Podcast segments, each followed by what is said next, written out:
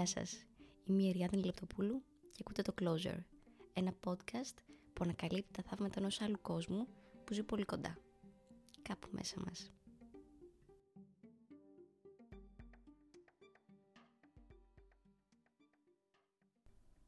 Λίγες δεξιότητες σε αυτήν την ζωή είναι τόσο παραμιλημένες, αλλά παράλληλα και τόσο σημαντικές, όσο η ικανότητά μας να παραμένουμε ήρεμοι. Τα καλά νέα της ημέρας είναι ότι μπορούμε να εκπαιδεύσουμε τον εαυτό μας στην τέχνη του να διατηρούμε την ηρεμία μας, όχι απαραίτητος μέσω αργής αναπνοής ή ειδικών βοτάνων, αλλά μέσω της σκέψης. Κι όμως, σε αυτό το επεισόδιο λοιπόν θα βρεις μερικούς τρόπους σκέψης που μπορείς να θέσεις εφαρμογή σε στιγμές ανηρεμίας και χάους.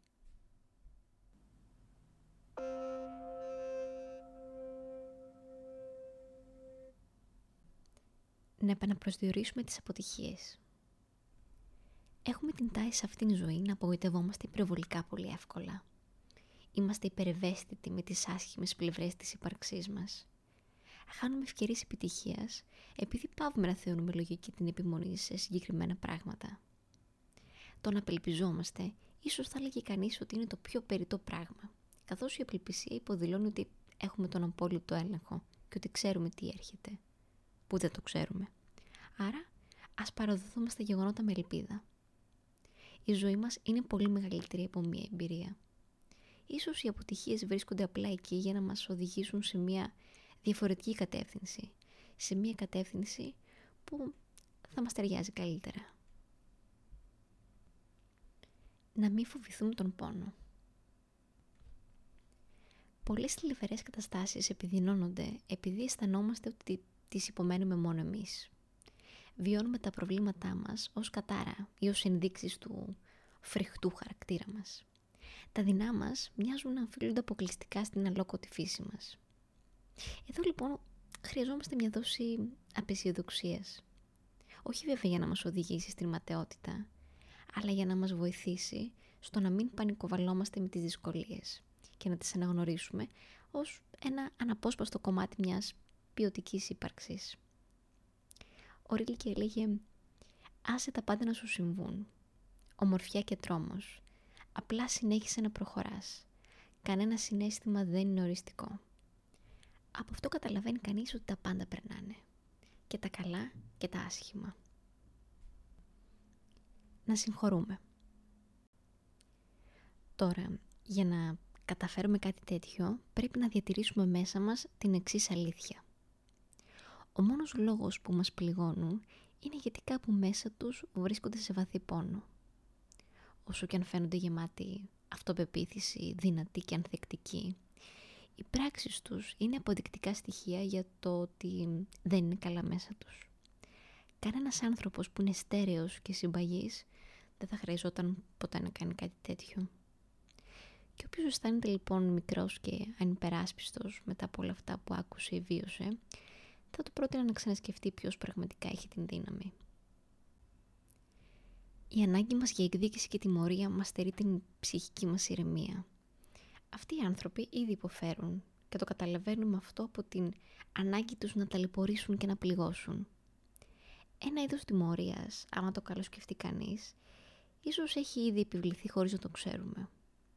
Το σύμπαν έχει από μόνο του μια επιδιορθωτική φύση. Να μάθουμε λοιπόν να βλέπουμε τους εχθρούς μας με λύπη και ήκτο και όταν μπορούμε να το διαχειριστούμε με ένα είδος συμπόνιας και συγχωρητικής αγάπης.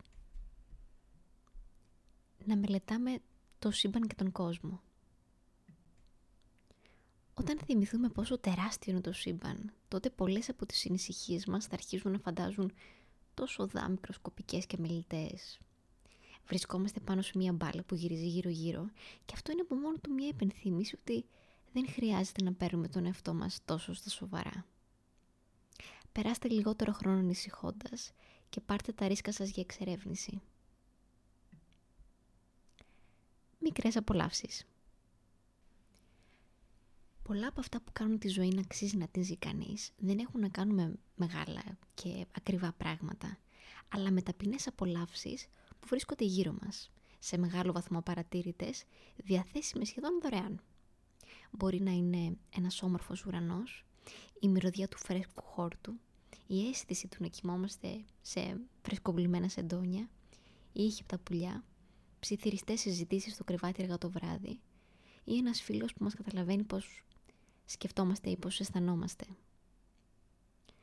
Τόσο συχνά εξαντλούμε τον εαυτό μας αναζητώντας τις μεγάλες απολαύσεις και συγκινήσεις, ενώ γύρω μας βρίσκεται ένας πλούτος μικρών απολαύσεων, οι οποίες, αν μόνο δώσουμε περισσότερη προσοχή, θα μπορούσαν να μας φέρουν καθημερινά παρηγοριά, ηρεμία και χαρά, με μικρό κόστος και προσπάθεια. Το μόνο που χρειαζόμαστε είναι μια κάποια ενθάρρυνση να ανακτήσουμε την ευαισθησία μας και να παρατηρήσουμε το παλιό ή το γνώριμο με μια πιο φρέσκια ματιά. Για το τέλος έχω αφήσει ίσως την πιο σημαντική κίνηση προς την ε, κατάκτηση στιγμών ηρεμίας, η οποία είναι η αποδοχή.